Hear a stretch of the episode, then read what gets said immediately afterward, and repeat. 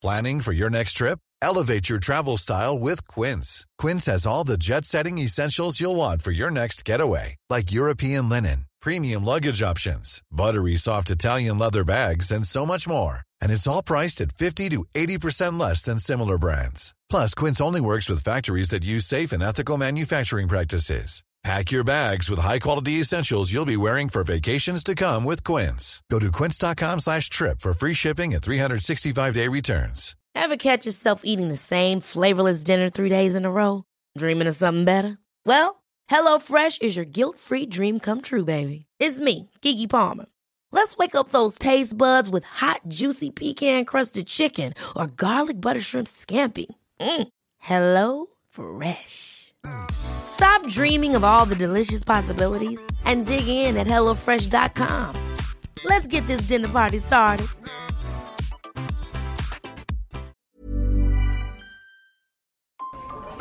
Rubber gloves have touched so much dirty stuff, and the only way to put on rubber gloves is to touch the rubber gloves.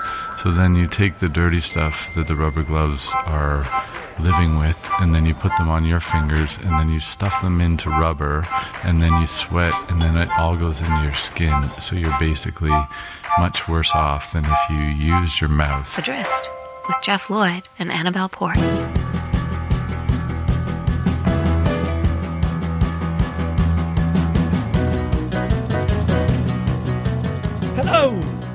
Hello. I'm a bit hoarse there. You are a bit, yeah. That's it. Lovely big cough. there we go. That's better, mm. isn't it? Yeah. A lot of people, given that it's a podcast and not a live show, would have thought, oh, I sounded a bit off there. Then I sort of coughed and spluttered into the microphone. Mm. What I should probably do is stop the recording, go back and do it again. When you say a lot of people, do you mean all people really would have done that? The thing is, you, you don't know. Well, I suppose you do know if you hear somebody doing that on a podcast. You think there is somebody with the type of laziness that I associate with Geoff. Um, I, t- I, I- something happened this week where I am thinking that I'm not a great person. Oh, okay, go on.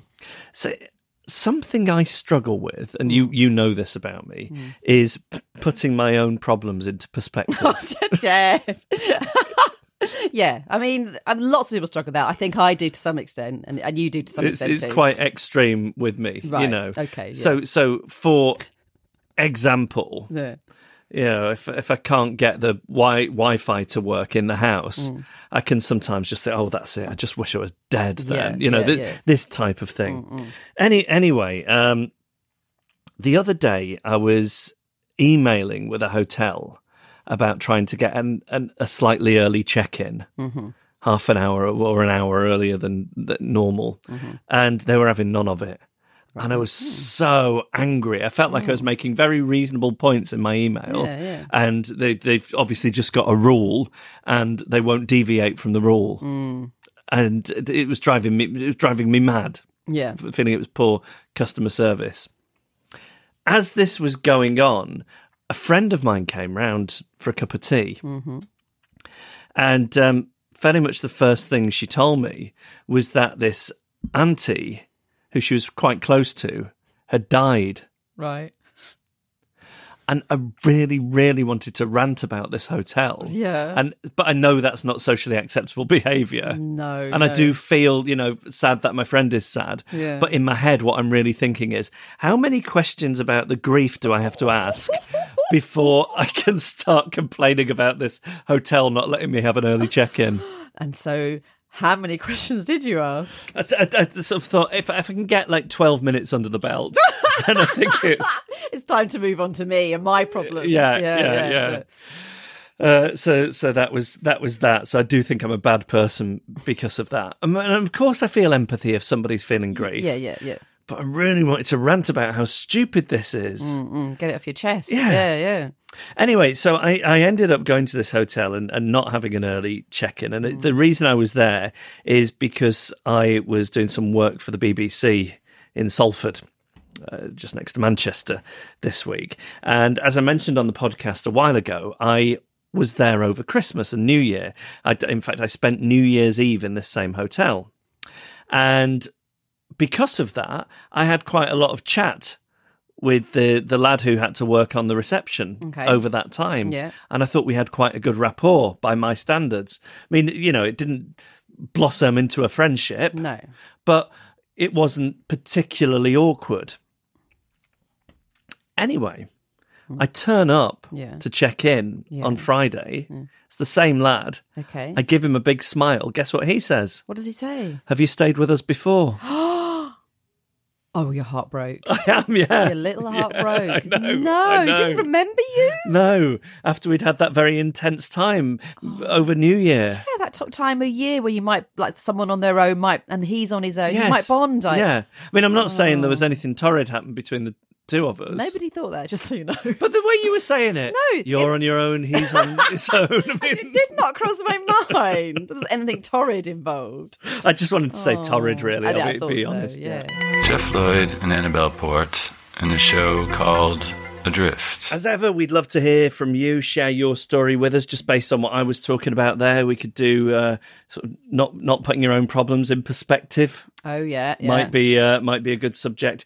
As might be the one time your small talk went well, and then it all went wrong. Oh yes. You can email us hello at adriftpodcast.com. Now, being, go on. being forgotten as well, like just being Oh, being unmemorable by people you like really connected with. Yes, really yeah, yeah, yeah, yeah, yeah, yeah, Oh, yeah, I feel like I've got lots of stories of that. Oh, we should do that. Yeah, not Yeah, being memorable. Yeah, yeah. please. Anything on those subjects. Mm. Uh, hello at adriftpodcast.com.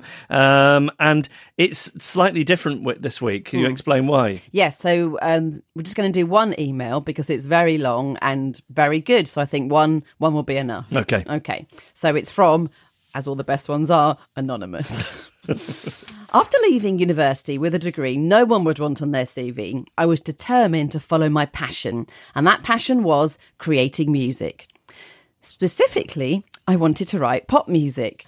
I could write, but I couldn't sing. So my theory was that by working with as many new singers and groups as possible, something would eventually stick. I found someone I collaborated well with, and we were determined to take the music industry by storm. One day, a manager I met at a network networking event rang. Let's call him Mr. Manager. He asked if myself and my songwriting partner want, wanted to collaborate with an upcoming vocalist. Let's call him Mr. Singer. Mr. Manager said Mr. Singer had an incredible voice but needed help writing songs. This was perfect. Mr. Manager was our most well connected contact. This was our chance to impress. We met Mr. Singer, had a songwriting session, but very quickly realised that this was far from a match made in heaven. Our plans for a 10 track album quickly devolved into a 5 track EP and then into just one or two songs to see what happens. The problem was that Mr. Singer seemed to be really enjoying the collaboration, but we definitely were not. At this point, I feel the need to clarify that Mr. Singer was far from ideal to work with. He would turn up late to sessions, if at all. He was generally aggressive in nature. He did not react well to any criticism, no matter how constructive, and even disappeared for three weeks prior to our final recording session in a lavish and expensive central London studio. The situation was very stressful, but this does not make what I did in any way excusable. As expected, the recording session was painful. We left the studio dejected, but admittedly with all the parts for a complete song in hand. Not to get too technical here, but at this point it was my job to piece together those parts into a finished song. Part of this process involves selecting the best vocal takes. After that comes the now very well documented process of auto tuning the vocal, sacrilegious in some genres, but essential in pop. After around five very long hours of selecting just the right takes, it took a further five hours to tune up the finished vocal. I was shattered, but I was finished. I cracked open a beer. To deliver the files to my songwriting partner, I opened up my email client, attached the files, and wrote detailed notes on the takes. And this is where, after months of hellish sessions, one terrible studio experience, and 10 hours of editing, the pressure had got too much. I let rip, and it felt amazing. Take one was awful. I ditched that. He was in a bad mood there. Take three at the second chorus works, but it doesn't gel at the end. Have a look at take seven. That's a keeper. And on it went. Let's never work with this guy again, I continued. It's been painful. Come to think of it, how do you think we can stop this relationship? This has been a huge mistake. I've never met anyone so awful in my life. How do we never see him again? The email got worse. Expletives were involved. But let's stop here. And by now, you've probably already guessed what I had done. I was tired, and yes, this is no excuse. Rather than sending this no holds barred tirade to my songwriting partner, I sent it to Mr. Singer, and I realised pretty much the second I pressed send exactly what I'd done. It was just after midnight, and I knew Mr. Singer wouldn't see it till the morning. That night, I didn't sleep a wink. 8 a.m., nothing. 9 a.m., nothing. 10 a.m., nothing. But at 10:30, my phone rang. It was Mr. Singer. I didn't even say hello. I began pleading straight away. I am so, so sorry. It was really mm. late. I didn't mean it. I, I don't think those things. But it didn't matter. He was absolutely furious. I have never felt so small in my life. Various threats were made. It was a dressing down that even a 1960s head teacher would have been terrified of. It was made very clear that I'd be looking over my shoulder for quite some time. But it got worse. Mr. Singer told me he was contacting Mr. Manager to tell him just how awful I'd been. No, wait, he could do one better. Mr. Singer said he would forward the entire email I sent straight to Mr. Manager. I pleaded with him not to, but he said it was the only thing he could do. This was my absolute worst nightmare. In an industry that is tough at the best of times, I would surely be immediately blacklisted for unprofessionalism. This was everything I'd been working for, and I had blown it. And let's be honest here, no matter how bad the experience had been with Mr. Singer, I deserved it. But the events of the day were about to take an unexpected twist. Hmm. Around an hour after the phone call, I received an email from Mr. Singer. When I opened it, the email read Dear Mr. Manager, I have been working with Anon over the past few months, and this is how he has treated me. Don't work with him again. See his email below. Best wishes, Mr. Singer. And true to his word, my horrific email was pasted below. But then I looked closer at the to box in the email. I'm clearly in there. No one else was, though, and definitely not Mr. Manager. What happened here? Could he have BCC'd him? I wasn't sure. I asked my songwriting partner. It sure looked like I was the only recipient. Had Mr. Singer made the exact same mistake I had made previously by sending an email to the wrong person? If so, this would be poetic. Three very long months passed. Myself and my songwriting partner heard absolutely nothing from neither Mr. Singer nor Mr. Manager, and we left the song untouched. Had I been blacklisted? Would I, anyone work with me again? Had I damaged my songwriting partner's career too? And then, one quiet weekday morning, my mobile rang. The screen read, Mr. Manager calling. Nervously, I picked up the phone. Hello? Oh, hello, Anon. Before you say anything, what the hell has happened with Mr. Singer? That's it, I'm done for, I thought. I'm not sure what you mean, Mr. Manager, I say tentatively, but my mind was screaming, What did I do? But I, well, I've just got off the phone with Mr. Singer and he's extremely angry. Apparently, I didn't reply to a very important email he sent me. When I told him I hadn't received a thing, I asked him what exactly the email was, but he said I should speak directly to you. I was expecting a second dressing down. This was not what I'd anticipated. I was faced with a split second decision. Do I come clean and explain what an awful human being I'd been? Honesty is the best policy, right? Or is there a very real possibility I can keep this professional relationship intact? My decision? Play dumb, of course. I answered, Oh, well, we stopped working with Mr. Singer. Eh? He, he was rather angry, he didn't like the song too much, and his behaviour was rather unprofessional. He didn't turn up often, and when he did, he was late, etc., etc.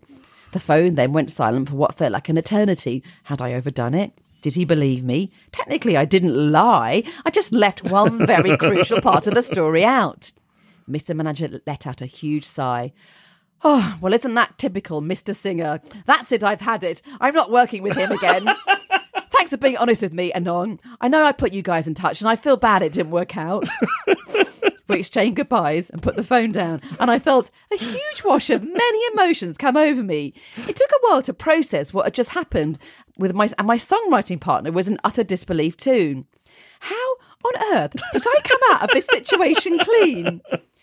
Zip forward to 2019. The relationship with Mr. Manager is still strong. To this day, I have never bumped into Mr. Singer. Absolutely no one is the wiser. And I did eventually manage to make a living out of my passion. Crucially, though, I never ever wrote an email like that ever. Again. Oh, that is so great. Well worth, you know, suspending the letters for just that one this Yep, week. Thank yep. you, Anonymous, uh, and uh, tip of the hat to Mr. Manager. yeah. Um, if you have a story you would like to share with us, uh, then please send it hello at adriftpodcast.com.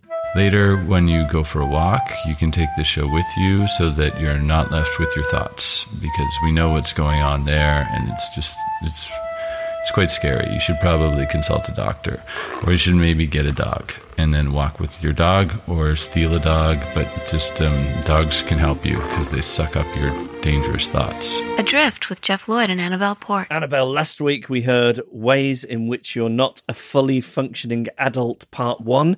Am I right in assuming that it's going to be part two this week? It is, yes. Part two.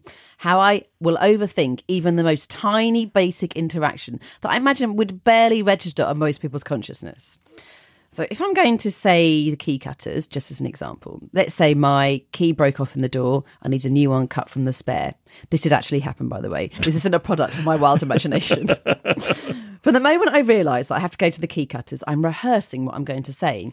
I'm writing it in my head, and then I'm refining it over and over until it's the exact balance of not waffly, but not missing anything out. And then I'm rehearsing it all the way there, so it's in my memory and I get it exactly right. Like I'm actually writing a dramatic monologue that's going to be performed at the Theatre Royal Drury Lane in front of 2,196 people, including Trevor Nunn, Vanessa Redgrave, and Tom Stoppard.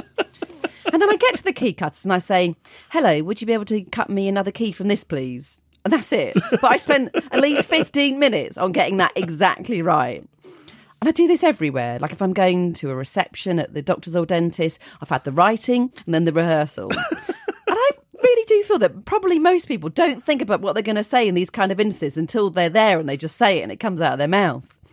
And there have been some occasions when I've done it with people I know. And the one that most sticks in my mind was with a guy I was seeing at university. So he was called Rich. I met him as we were in the same halls of residence, and it was halls that was divided into flats. And he'd had a briefling with my flatmate Cheryl, and she'd let things fizzle out. And presumably, as he couldn't be bothered to look much further for the next girl, we started seeing each other. And I felt that he was much cooler than me. Like he was tall with floppy blonde hair, and he had decks in his bedroom so he could mix together the dance music. Do I sound like I know what I'm talking about? I know what you're thinking. He sounds awful. And why was he with me? I can only think it's because I had my own word processor in my bedroom. Do you remember those? A typewriter with a little digital screen big enough for about six lines of text and a hole for a floppy disk.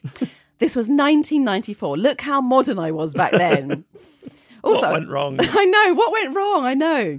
I also think I'm probably making him sound cooler than he actually was. I remember that him and his friends, which for memory was just him and his mate Scott, they used to have words and phrases that he'd use a lot, kind of like little catchphrases that they'd invented for certain situations. And I've tried so hard, but I can't remember any of them. But it was things like they'd say sort of like, oh, that's bear good or peng or, you know, stuff like that, but not that. Yes, yeah, yeah.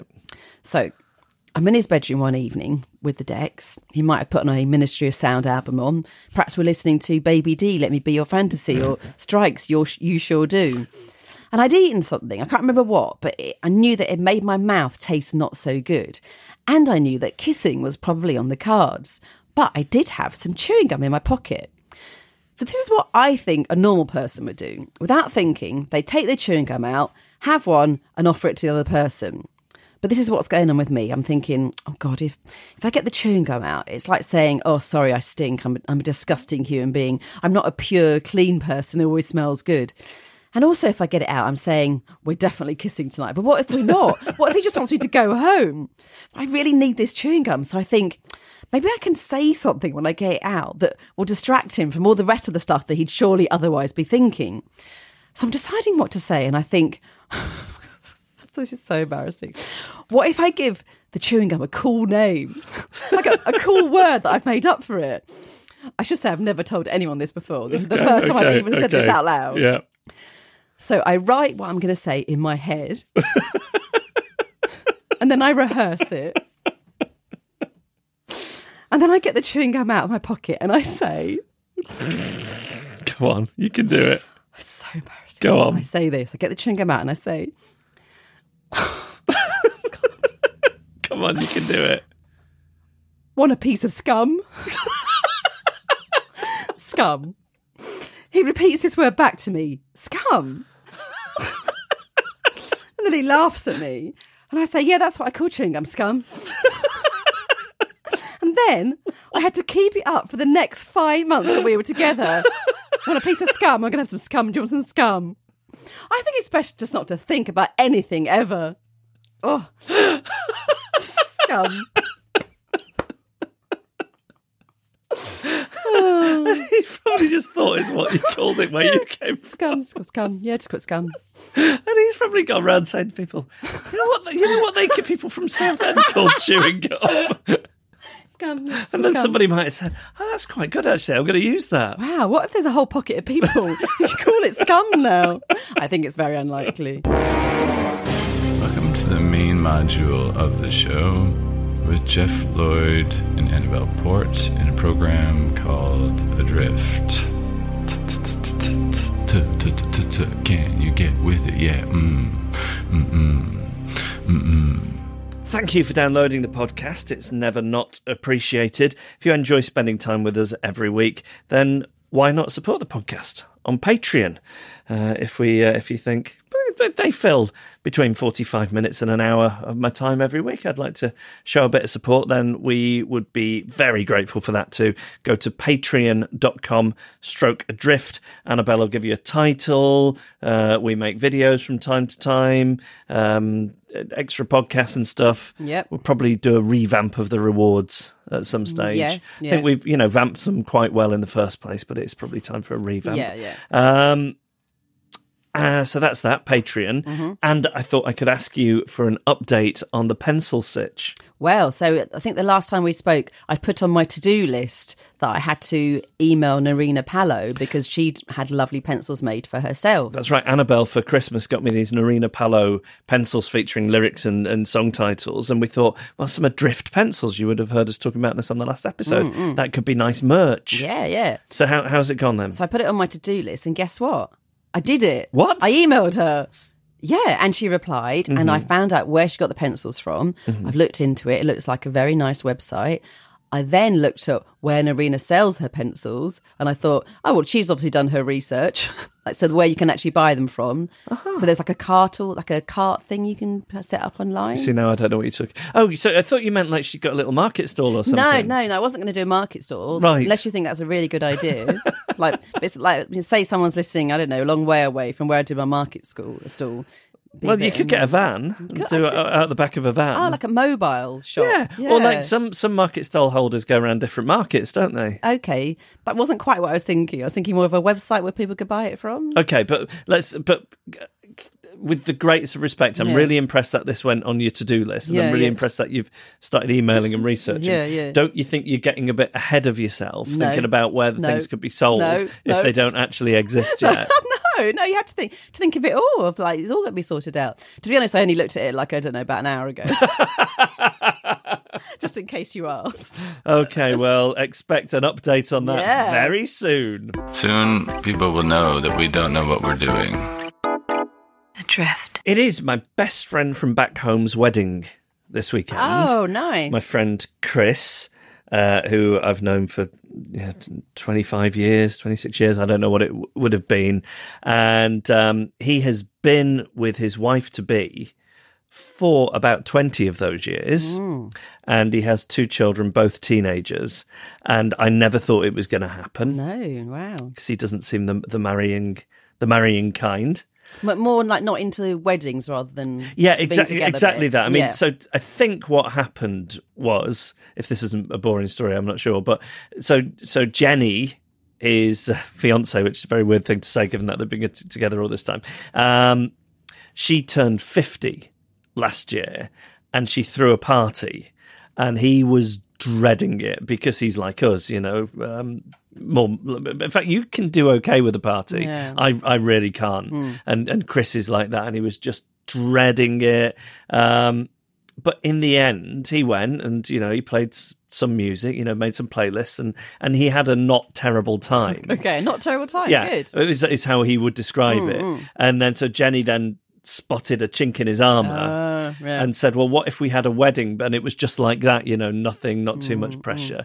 And of course, I think it's spiraled, not out of control, Oh, but it's of course, you know, it's yeah, a bit yeah. more more Yeah. than that. But Yeah, uh, so he, he's getting married this weekend. Now, some time ago, Jenny got in touch with me and said, "Would you would you mind um, speaking at the wedding? We're not we're not going to do anything as sort of formal as best man or whatever, but would you would you say a few words?"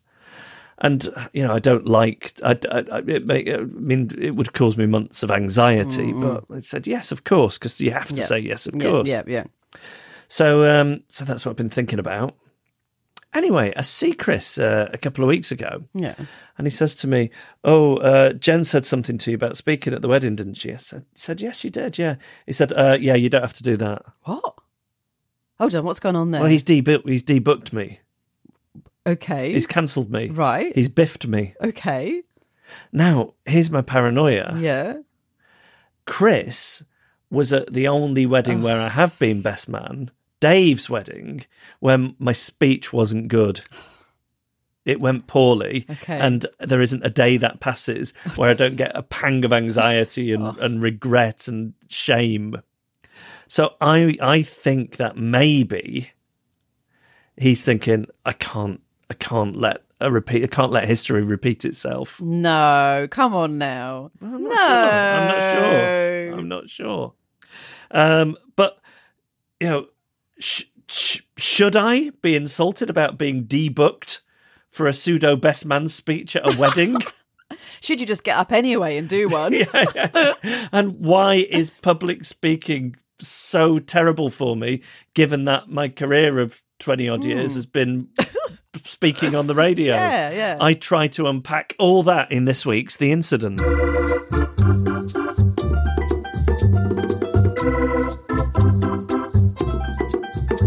For advice on this, I spoke to Viv Groskop. Now, Viv is a wonderful stand up comedian and she's a writer. She has a new book. It's called How to Own the Room Women and the Art of Brilliant Speaking. Now, I am aware that I'm not a woman. However, I felt some of the principles may apply to me too.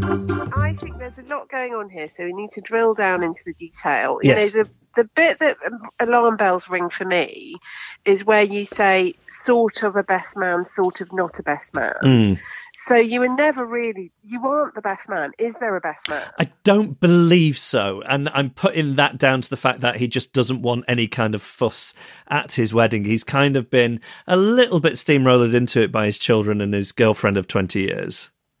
Right. So already, you see, this is a key message in How to Own the Room. It's not all about you. so clearly, there's a lot going on here, and this guy is potentially under all kinds of different pressure, and he's not entirely in control of the situation. That's what I'm hearing from you. Hmm. When is it this weekend? Yes. I'm so fascinated to know the de- denouement of this because I don't think anybody's going to be giving a speech, or I think it's going to be a family thing. Is if there's a, an alpha male, I predict. Yeah, I mean the the trouble is I'm I'm very much not an alpha male. My best friend is is really not an alpha male either. I'm not sure that the I mean the the alpha male could possibly be his teenage son, who I think is Yes. 13. Right, so that's going to be a really tough one to go up against because that's going to be quite emotional. So you've dodged a bullet there. Um, the other thing to bear in mind is this other so-called disastrous speaking opportunity, which I don't believe truly was as disastrous as you think. When was this? 2010 and it was uh, October of 2010 But you're still living it. As if it yeah and and part of the reason I know it went poorly is my friend for whom I was best man has never really mentioned it subsequently. And I think on the day if if you're a best man people understand that you're nervous and afterwards they come up to you and say that was that was really nice or that was a good speech. Nobody could make eye contact with me Interesting. Maybe they were just so moved. I really don't think so. I don't think so. I think it's so sweet that you're tortured by this. Oh, I honestly. you anything, it was fine. There can be all kinds of things going on in these situations that you're not aware of, and it's really important to be creative with your imagination to figure out what they are. But how, how do you do that? So if you walk into a, a room, as you will have done as a stand-up, but also people doing all kinds of sort of business environments, you've got dozens, hundreds, whatever the number of people there. How can you gauge the the org the, the the audience as sort of like one organism and how they need to be treated? Yeah, I think there are two things that happen. One thing is you get used to um, reading the room. You know, lots of stand ups and MCs will talk about reading a room. But then the other thing I think is this idea I'm talking about of making it not about you. So, in any situation, you can use this for work, you can use it for a job interview, you can use it for a wedding speech you need to be creative in thinking about the other people in the room and thinking there's going to be people in this room who've just found out that somebody in their family's got terminal illness. There's going to be people who are hungover. There's going to be people who have just had a massive row. You know, there's always loads of stuff going on in a room, or even if one to one in a job interview, that you can't know about, right? See, I'm now so, feeling sorry for any people who are going through any of those things who have to listen to me wittering on as well. On top of that, though, oh, you see, now you're making it about you again. well, yes, in certain situations, the performer must make the most of their own narcissism. Right. so, the, so the book is um, How to Own the Room Women and the Art of Brilliant Speaking. Am I automatically at an advantage just by dint of being a man?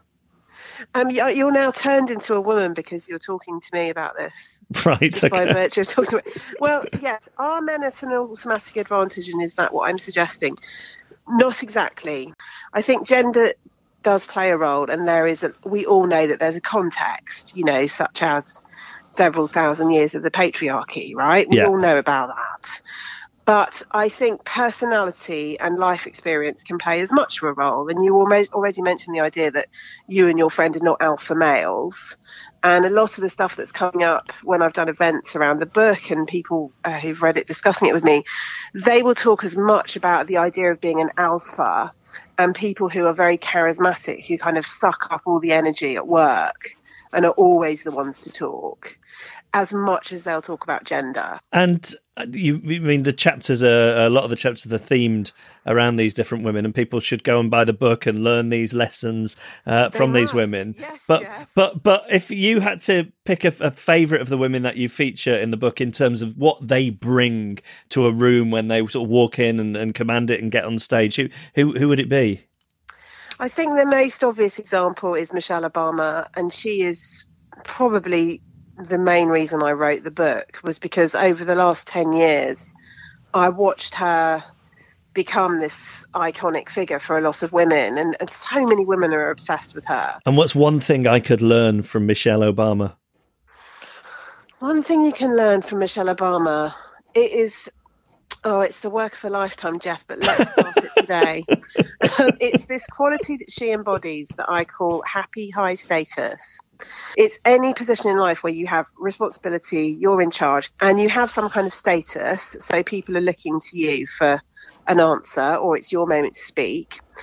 And the idea is that you're happy in that high status. So you're very relaxed about it. You're very zen. You don't feel a need in a kind of Donald Trump kind of way yeah. to make everyone bow to you and say how great you are.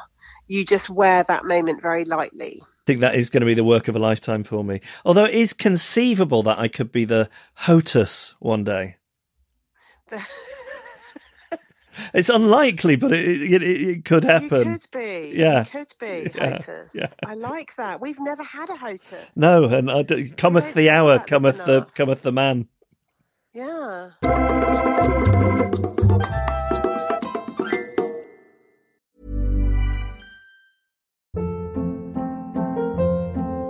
Hold up. What was that? Boring. No flavor. That was as bad as those leftovers you ate all week. Keke Palmer here, and it's time to say hello to something fresh and guilt-free. Hello Fresh. Jazz up dinner with pecan-crusted chicken or garlic butter shrimp scampi. Now that's music to my mouth. Hello Fresh. Let's get this dinner party started. Discover all the delicious possibilities at hellofresh.com.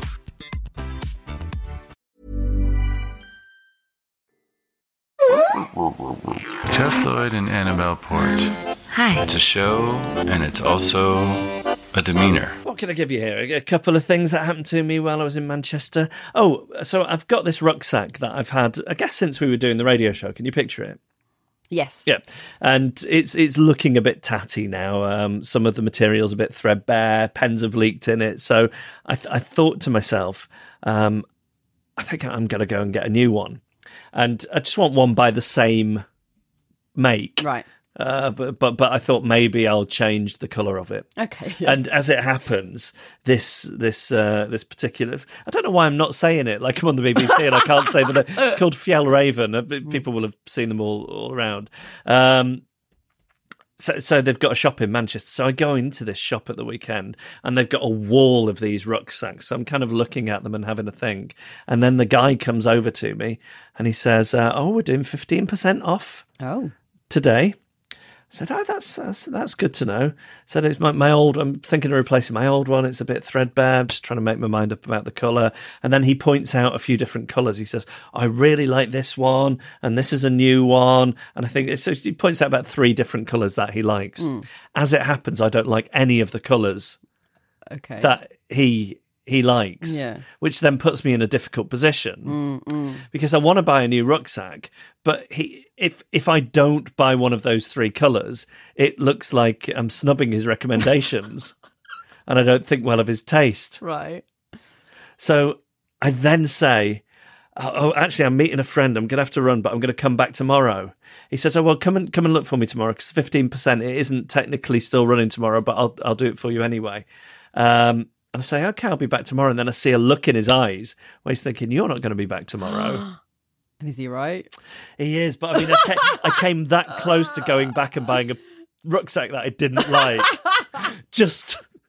Just because I didn't want him thinking I was lying about coming back tomorrow. That's extraordinary. And it's not that I didn't want to. I mean, I'm happy to tell a lie, Yeah. but what I don't like is being cut out in a lie. no, no, of course not. No.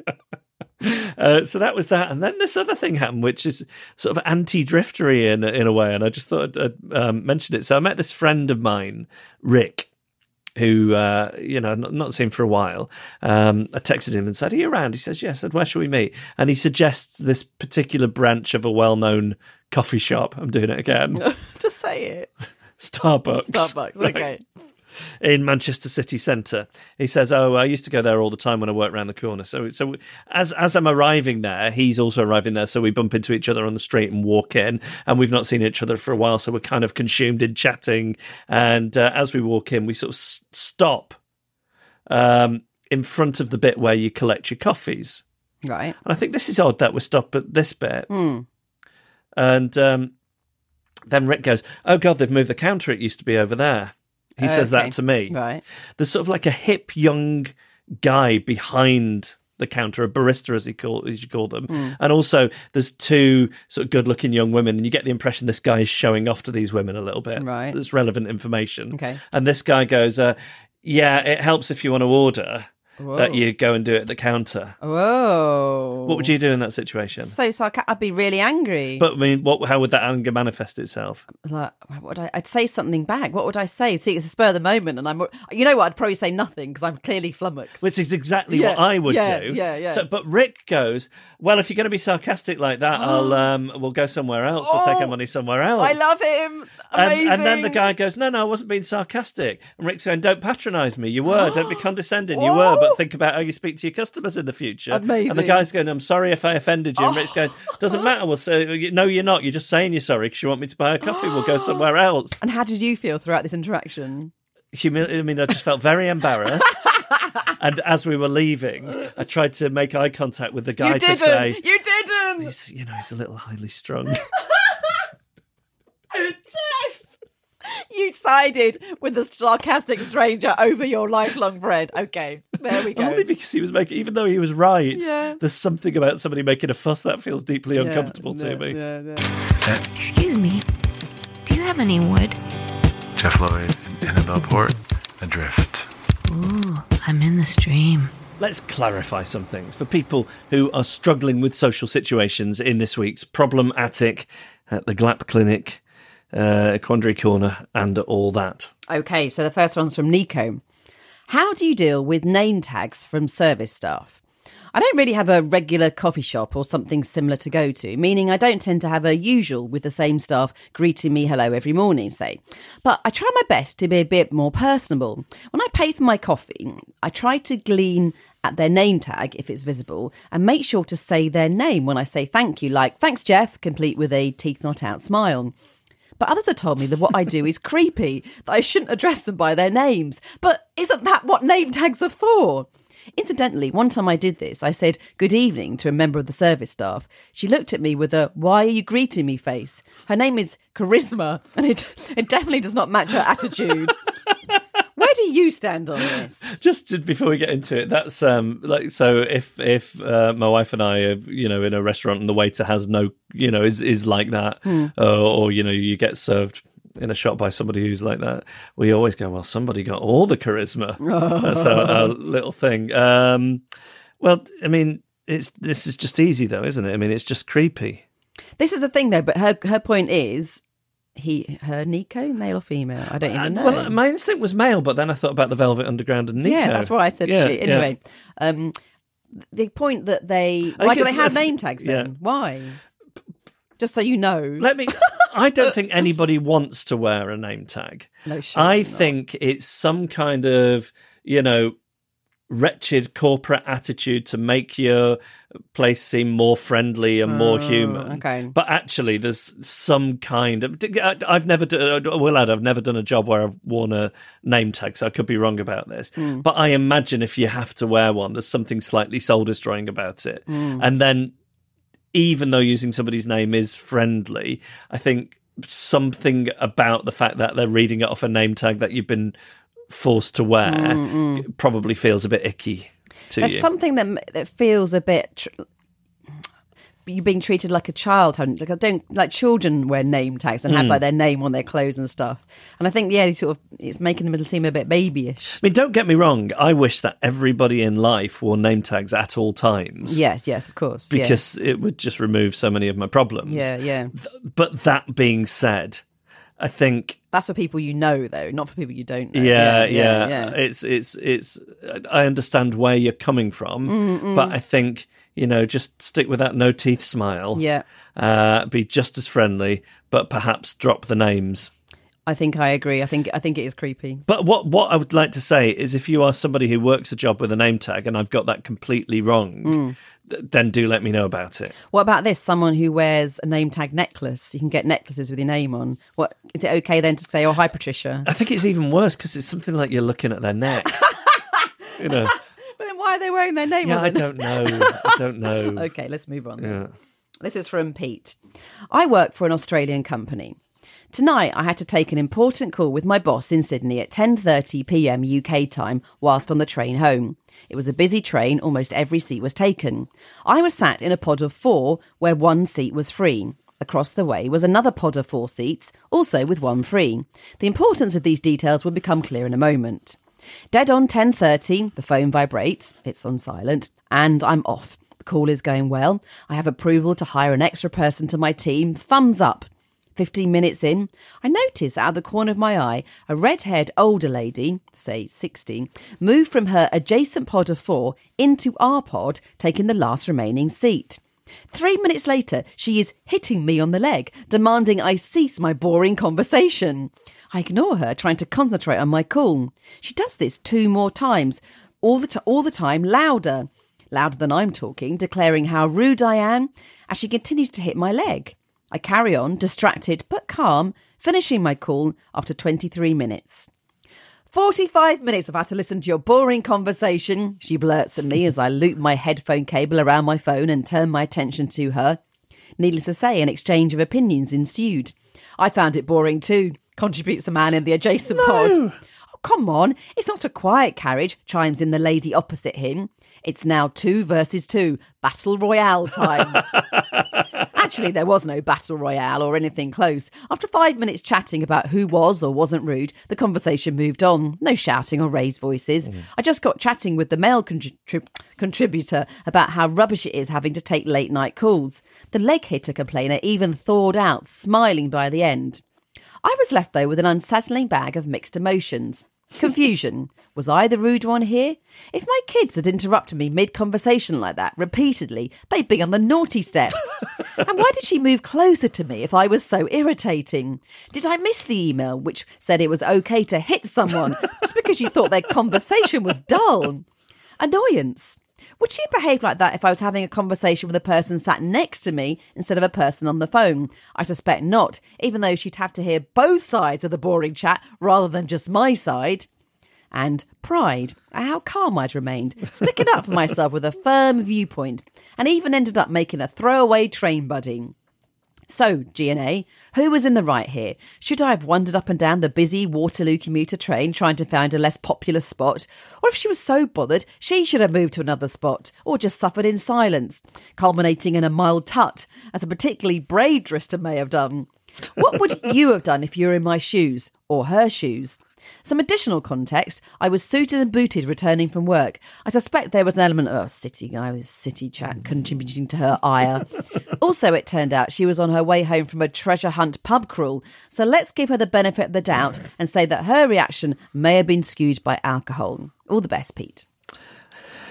Well, I mean, I, I think this is another very clear one. Oh, go for it. So, firstly, nobody wants to hear half of a conversation on a. Sometimes I mean, a cat, it. unless it's something really juicy. Yeah, but by I, and I'm very, very nosy. but do you not think ninety percent Yeah, of conversations you overhear are like are like this one? Yeah, okay. Nobody enjoys it. No. Mm. But the social contract is it's all right to use your phone if it's not in the the quiet carriage, Yeah, right? That's yeah. that's just the social contract. I think the point he makes about only having to hear one side of the conversation is theoretically a good one, although it does seem to something about only being able to hear one side of the conversation seems annoying to people. It's more annoying. Yeah. Yeah. It's very rare that somebody will come over to you uh, when you're talking loudly and say, I'm finding your conversation annoying. Whereas you get a lot of sort of tuts and glances Yeah. if it's on the phone. Yeah. That being said, I was once in a pub talking about my views on something to do with films.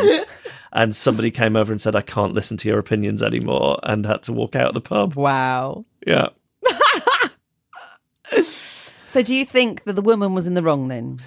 You're asking me, is a woman in the wrong to move out of her seat to a completely different one Yeah. to hit somebody? Yeah, physically assault. yeah. Physically, I mean, I'm Yeah. sure it's you know very mild, but to to hit somebody for doing something that, whilst we might find annoying, the social contract says it's okay to do. Mm, yeah. Yeah, of course she's in the wrong. Okay. And is it okay for him to take this kind of phone call on the train? Yes, because It's that's the okay. social contract. Fine, okay. Yeah, yeah. Okay. Oh, this is very clear cut then. Do you have different opinions? Um, it is annoying if someone is having a very, very boring conversation. It does sound kind of boring. I'm glad that you've got permission to have another person on your team. But I think, and I would have been a bit like, oh, good for you if I'd overheard that. But it is a bit annoying.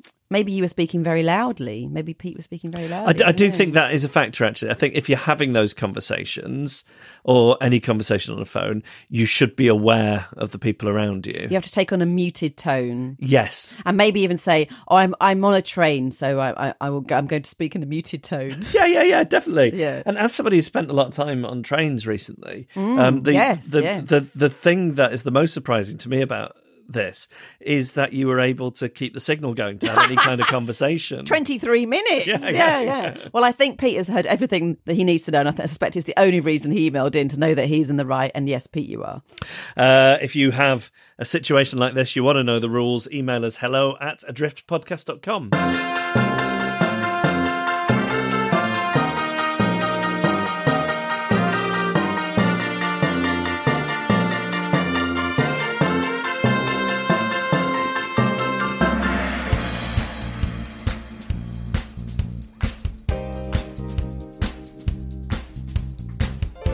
And that was our podcast. Thank you for listening to it. As I mentioned before, if you uh, you fancy supporting the podcast, you can do so on Patreon, patreon.com stroke adrift.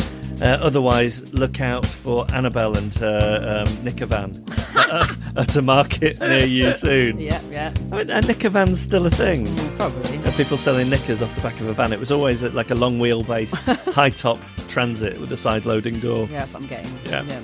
Uh, so thanks to Man and the Echo for the backing music and to Emily Harrison for the incidental music during the incident. Vince Lynch and Simon Wilcox are our announcers uh, and made the little jingly ident things. Patrick Gunning and I can't say it. Can you say it? No. Iwana Babu. There we go. Uh, plugged it all in and did technical support. Kim Rainey designed our artwork, and Carla Gowlett took the photos.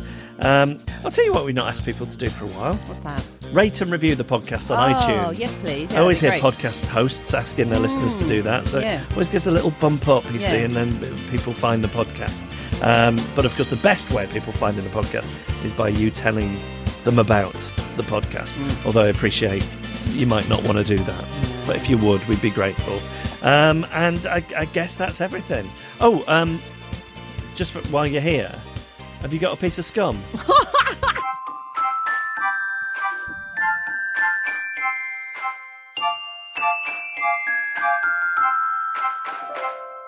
Adrift. Adrift.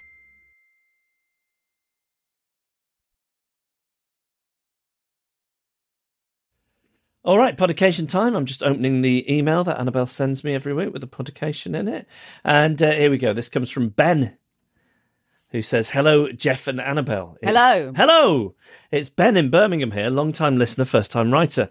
I've just become a Patreon supporter and hoped that may help me secure a podication. Well, I just want to say, like, we're so grateful to you for supporting us on Patreon. It means the world. But I also want to say, if you want a podication, it's not contingent on that. No. And there's no queue jumping going on, is there? I, I do it all in strict order unless you ask for a particular date.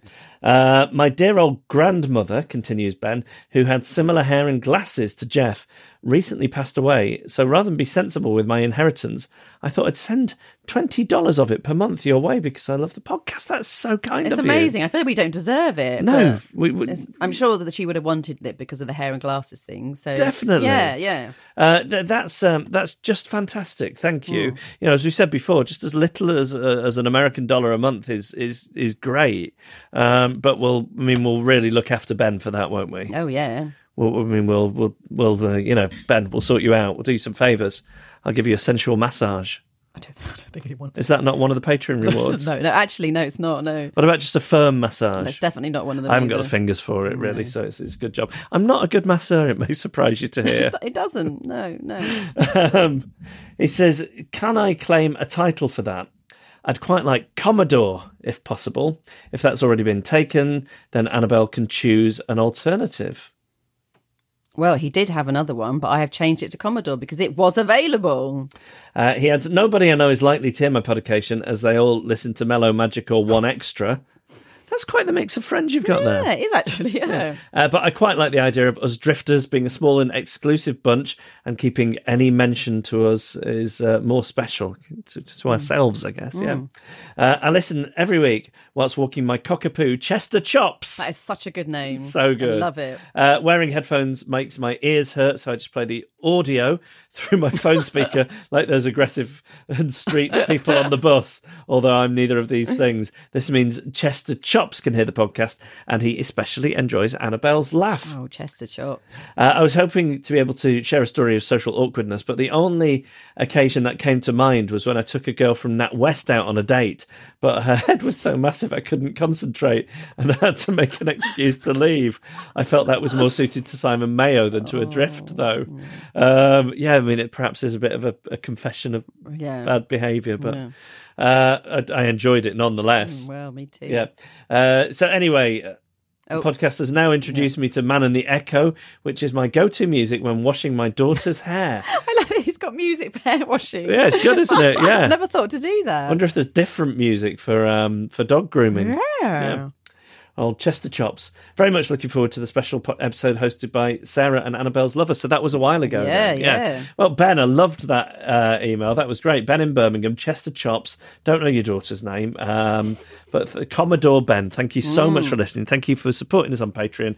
And if you would like a podication, email hello at adriftpodcast.com.